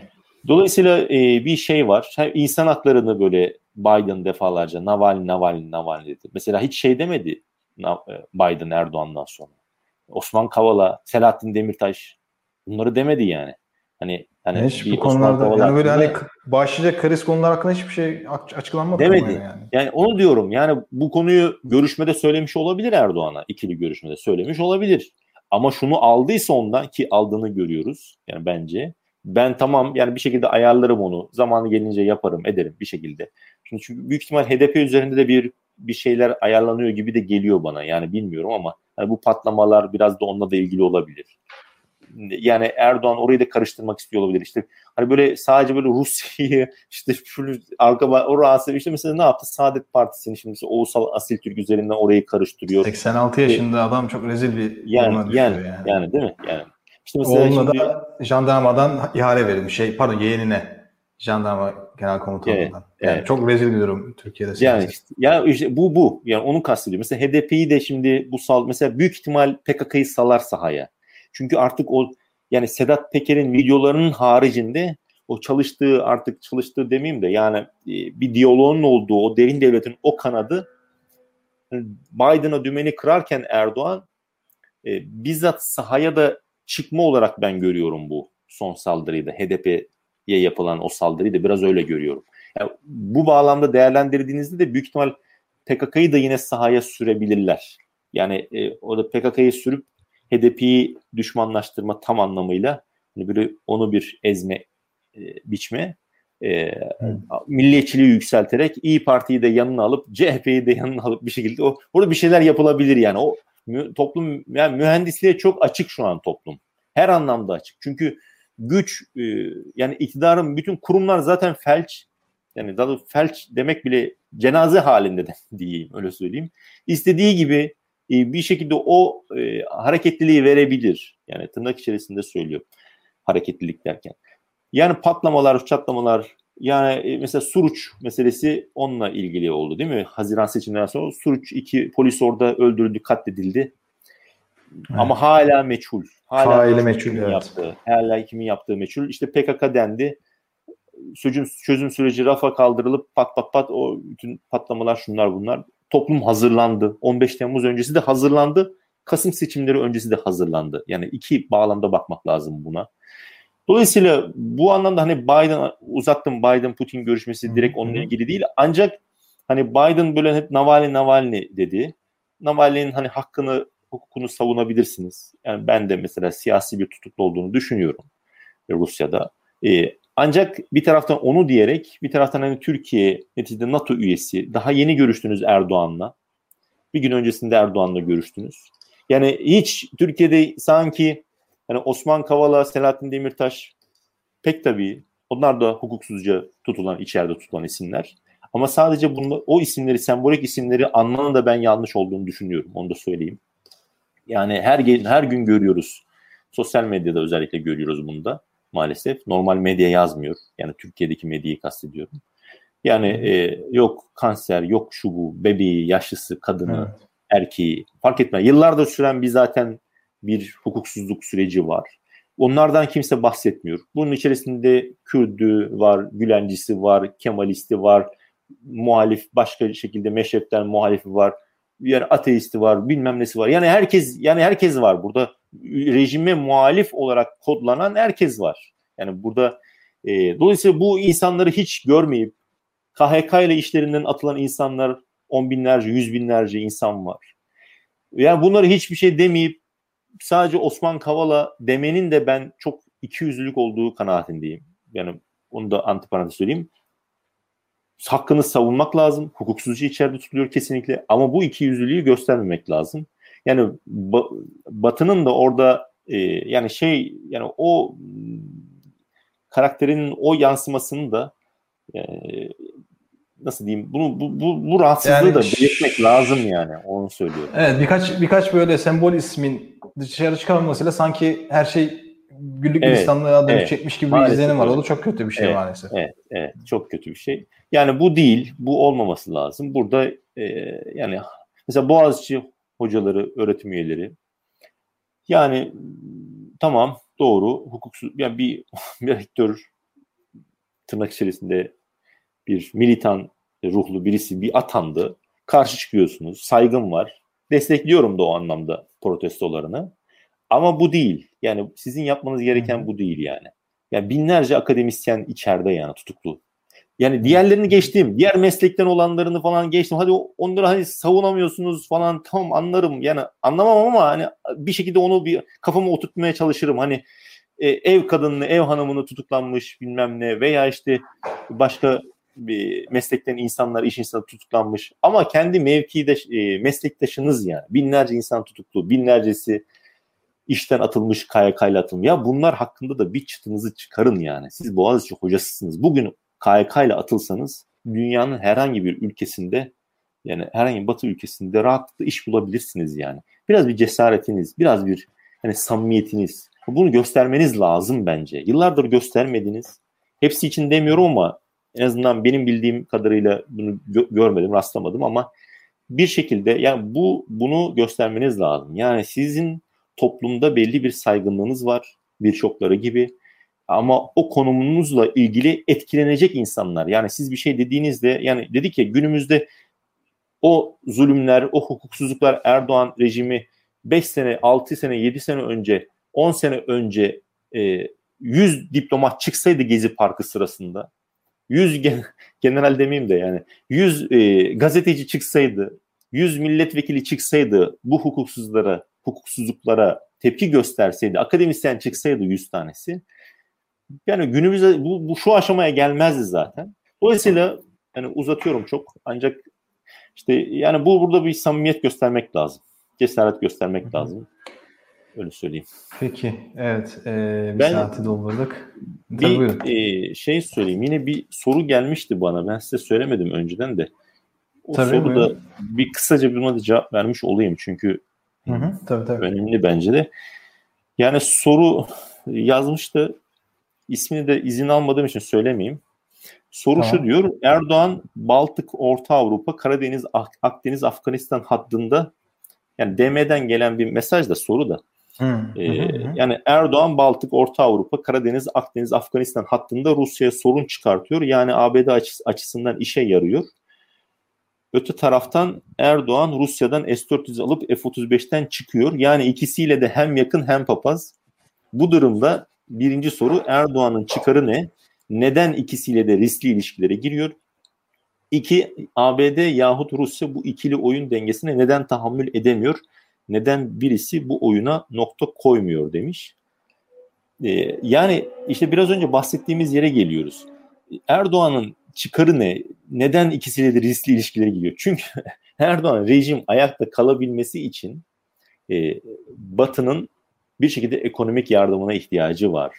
Yani e, bir şekilde onu destek, o fotoğrafı vermesi lazım Erdoğan'ın. Yani Rusya ile teke tek oturduğu zaman e, eşit ortaklar olarak oturamaz. Birçok zaafınız var, açık açığınız var zaten yani. Anlatabiliyor muyum? Yani e, ilişkilerde şey yok ki Türkiye ABD ilişkilerinden, Türkiye Rusya ilişkilerinden bahsetmiyoruz. Burada bir rejimin e, temel aktörlerinin açıkları var ve bunun ayakta tutabilmesi için tavizlerle yürüyen bir iktidardan bahsediyoruz. Bu tavizler Rusya'ya da veriliyor, Amerika'ya da veriliyor, İngiltere'ye de yani bütün büyük güçlere, Çin'e de veriliyor, Almanya'ya da veriliyor, Fransa'ya da veriliyor yani. Yunanistan'a bile veriliyor yani netice itibariyle. Netice çekti yani gemileri e, Antalya Köf Körfezi'ne. Dolayısıyla burada Erdoğan'ın çıkarı ne? Hani Rusya'dan S-400 alıyor. Hani bir taraftan Rusya'yı ben diyorum ya yoruyor, Rusya'nın enerjisini tüketiyor. Ama bir taraftan e, Rusya'dan da S-400 alıyor. Evet zaten olay bu. Böyle gitmesi lazım. Çünkü zaman zaman onun da istediğini vermeniz lazım ki o da tepki göstermesin. 15 Temmuz veya işte IŞİD dosyalarını sunduğu gibi e, BM Güvenlik Konseyi'ne 15 Temmuz dosyasını da Pandora'nın kutusunu da açmasın diye ona da rüşvet vermesi lazım Erdoğan'ın sürekli bir şekilde yani. Anlatabiliyor muyum? Dolayısıyla S-400'ü ben öyle değerlendiriyorum. Başka çünkü mantıklı bir açıklaması yok. Şu ana kadar yapabilen ben birisini bile görmedim. E, dolayısıyla riskli ilişkiler niye giriyor? Çünkü bundan dolayı giriyor. Hukuksuzluğun devam etmesi için otoriterleşmenin yani mevcut rejim hukuka döndüğü zaman ilk yargılanacak isim zaten Erdoğan ve yakın çevresi. Dolayısıyla hukuka dönemiyor. Ama hukuksuzluğu devam etmesi için hukuk, mevcut rejimin devam etmesi için, için de otoriter ülkelerden veya diktatöryel ülkelerden kendi rejimine destek alması lazım. Bu bağlamda da Çin'le de Rusya'yla da ilişkilerini riskli olmasına rağmen yürütme mecburiyetine sahip. Ama bu nereye kadar gider? İşte benim biraz önce söylediğim şey o. O risk her geçen gün artıyor. Çünkü Rusya'nın artık arka bahçesine girdi. İşte Karabağ, Ukrayna'sı, işte Baltıklar falan, şimdi Afganistan daha da fazla yaklaşıyor. O akrebin bir anlamda yaklaşıp yaklaşıp sokması gibi. Ben o sokmaya doğru ilerlediğimizi düşünüyorum. Akrep yavaş yavaş gelir. Hani e, mesela hırsız en en iyi nerede saklanabilir? Diğer dediklerinde ne demek? Karakolun üstündeki apartmanda saklanır. Yani çünkü karakolun üstünde oturduğunuz zaman polisin dikkatini çekmezsiniz. Ya bu adam çal- hırsızlık yapmaz herhalde falan diye ilk o anlamda dikkat çekmezsiniz. Veya hani mafya filmlerinde fe- şeylerinde ne diyorlar? İşte cenaze öldürüyor adamı. İlk e, cenazeye giden işte öldüren kişi gider. Bakar öldü mü gerçekten. Bir de o şey görür. Yani ne yapar? İşte ben sendenim yani baş sağlığı diler. İlk giden kişi o halbuki öldürendir belki o.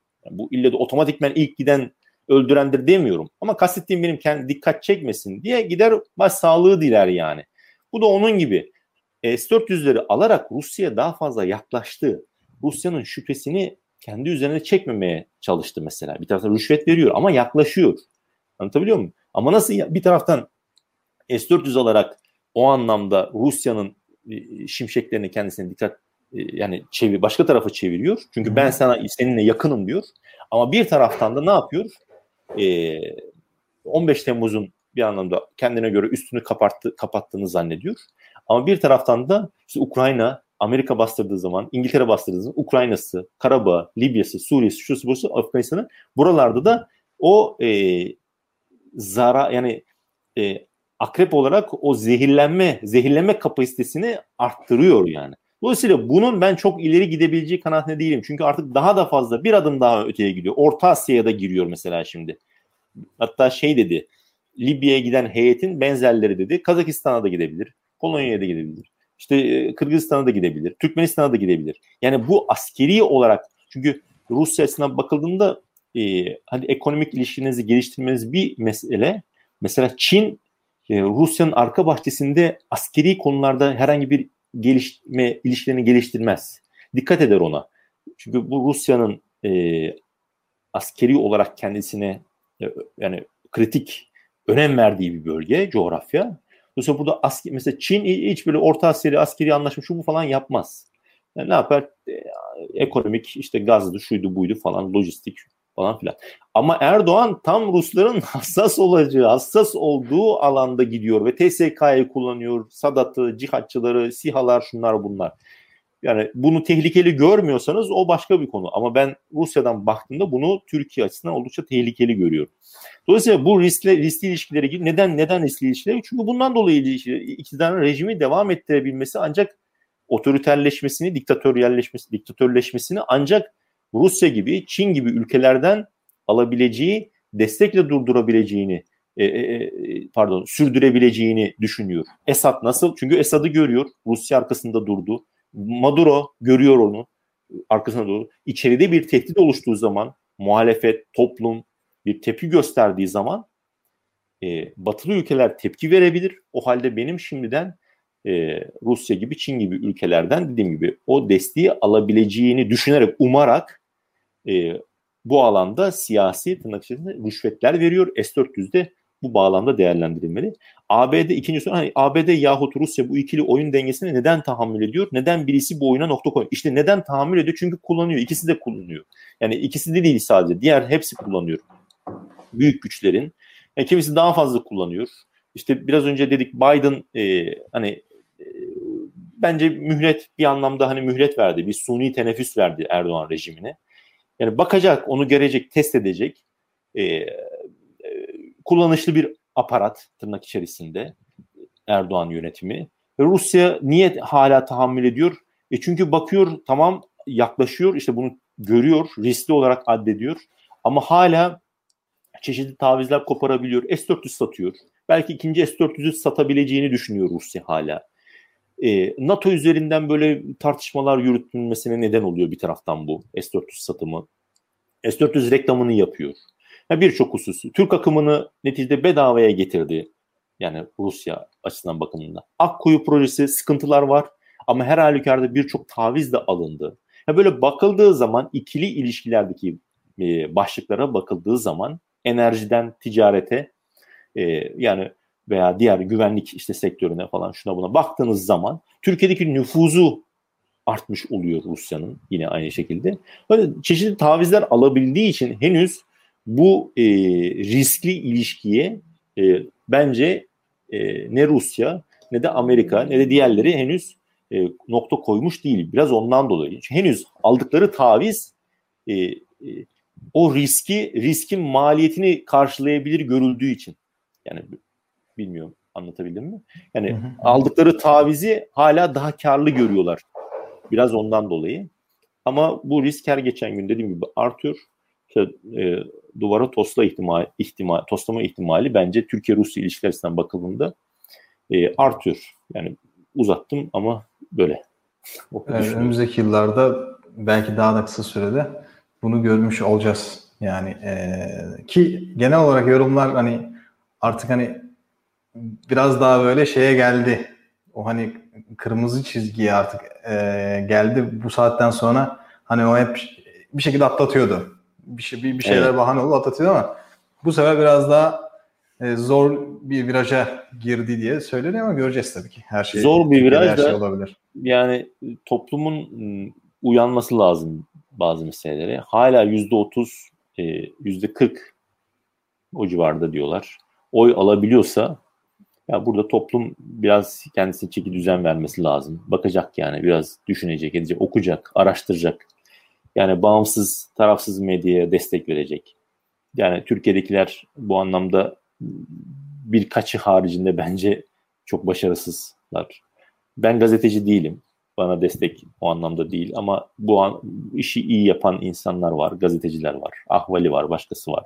Dolayısıyla bunlara destek verilmesi lazım. Bunu yani e, böyle anca insanların yani şu an mesela Türkiye'de ekonomik durum az çok iyi olsa yine Kesinlikle. hukuksuzluklar konusunda, Türkiye'deki hukuksuzluklar konusunda e, çoğu insanın ses çıkaracağı kanaatinde değilim yani.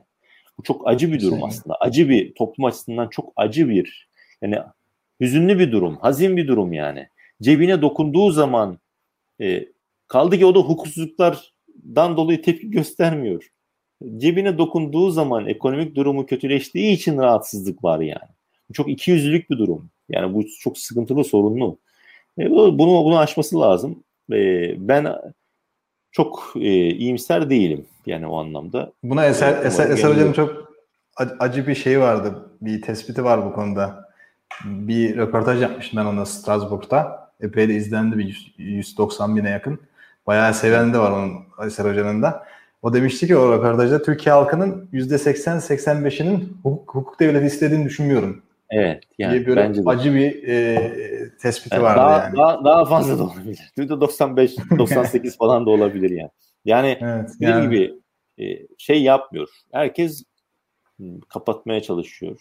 15 Temmuz'un, 17-25 Aralık'ın gezi olayları, Kutlu Adalı, Uğur Mumcusu, Uğur Mumcu cinayetinin ortaya çıkarılmasını bence yani e, CHP'nin kendisi bile istemez. Yani bakın bu çok net yani görülüyor yani. Yani Kılıçdaroğlu herhalde bakmadım ama duydum bilmiyorum. Kıbrıs'a gitmiş herhalde. Kutlu Adalı e, mezarına mı ziyaret mi etmiş bilmiyorum. Mustafa Akıncı ile görüşecekken mesela iptal etmiş randevuyu. Yani tuhaf mesela halbuki Mustafa Akıncı yani e, kendisi hani söylüyor zaten burayı seçimlere Erdoğan müdahale ediyor, etti. Yani yani ne, demek istediğim orada kareyi verebilirsiniz, desteğinizi belirtebilirsiniz ama mesela herhalde e, yanlış bilmiyorsam herhalde iptal edilmiş randevu falan. Dolayısıyla, Mustafa Akıncı hatta seçimlere müdahale edildiğini, MİT'ten tehdit alındığını he, eski Cumhurbaşkanı'ndan evet, evet, evet, evet. Ee, söyledi. Şimdiki Cumhurbaşkanı da bu Ersin Tatar ya, iktidar yandaşı bize hedef almıştı. Geçen bir açıklama yapmışlardı. Resmi açıklama, iletişim başkanlığı gibi bir şey var onların da. İşte biz o raporu haberleştirmiştik. Ee, bize de gelmişti o rapor. Biz Deutsche Welle ve Euronews'ti galiba. Bunlar bu üçü raporu yapmıştı. Bu MIT'in işte ya da e, iktidarın seçime müdahale edip sonucu değiştirme yönünde etkili olduğuna dair rapordu. Ondan sonra bizi de hedef almıştı yani şu an Kıbrıs'ta da işler tam bir şeye dönüyor iş yani. Yani, Türkiye'deki yani. AKP iktidarına dönüyor iş biraz. Öyle. Şimdi bu çünkü sadece yani Türkiye'yi batırmıyor. İşte Azerbaycan zaten görüyoruz orada şimdi mesela ne yapıyor? Cengiz Ali komik adam da burada. ben onu çok komik buluyorum yani. yani hiçbir onu bir haftaya olmadığı şey yapalım. Ermenistan'da da seçimler falan olacak. Olmadı bir haftaya bir temas ederiz ona. 20 Haziran'da Ermenistan'da evet. da seçimler var. Orası da Bakalım ne tarz bir tablo çıkacak. Ama, er, ama Erdoğan o videoda güzel salağa yatıyor yani. Öyle mi bunlar onlar burada mı diye? Yani, yani işte hani kendisi zaten görüşüyorsun adam şantiyede diyor telefon ediyor. Zaten biliyorsun yani orada. Yani Sedat Peker'in o bir anlattığı da doğrulandı. Kimse yapar mı ya? yani, yani Allah bir, aşkına. Evet. Onun bir anlattığı da doğrulandı o anlamda. Hani dedi ya orayı da parselliyorlar. Azerbaycanlı kardeşlerimiz rahatsız oluyor falan diye. Yani demek istediğim bu şimdi o belayı yani, e, şey yapmıyor. Sadece Türkiye'yi yıkıma sürüklemiyor. Bu zaten evet. büyük ihtimal bu rejimin sonu yani böyle bir sadece toplum içeride toplum illallah demeyecek. Bence uluslararası toplum da tamam kullanıyor kullanıyor da işte bunun her birinin bir tükenme süresi var. O süre geldiği zaman yani o birbiriyle eş düşecek gibi geliyor bana. Yani hem içerisi illallah diyecek yeter artık e, hem de dışarısı yeter artık diyecek. E, o zaman defteri bir anlamda hani dürülecek. E, fiziksel anlamda ölümünden falan bahsetmiyorum. Siyasi olarak hı hı. yani sonundan, siyasi iktidarın, rejimin sonundan bahsediyorum. Dolayısıyla yani bu çünkü Türkiye'yi yıkarken ederken işte Azerbaycan'a o anlamda e, oradaki yolsuzluklar şunlar zaten oradaki iktidar yolsuz kendisi daha da fazla. İşte Kıbrıs'ın daha da böyle kriminal bir adaya dönüşmesi. İşte Libya, Azerbaycan'la diyor Libya'da da diyor şimdi bir şeyler yapabiliriz. Bilmiyorum. Yani dolayısıyla hı hı. E, tehlikeli sularda her geçen gün o tehlikeli sular da daha fazla yüzüyor ve Türkiye'yi daha da böyle tehlikeli sulara, sulara sokuyor gibi geliyor bana yani. Erdoğan bindi bir alamete, peşindekileri de götürüyor kıyamete yani biraz öyle bir durum var. Yani, Bakalım ne olacak. Aynen. Evet. E, Berat Albayrak. Berat. Albayrak gibi diyelim. Allah sonumuzu hayır etsin. evet yani öyle bir durum var şu an doğru söylüyorsunuz. Neyse. Evet. Ben teşekkür ederim. İyi akşamlar. Ee, herkese iyi akşamlar. Teşekkürler. Yine tekrar haftaya görüşmek üzere. Hoşçakalın.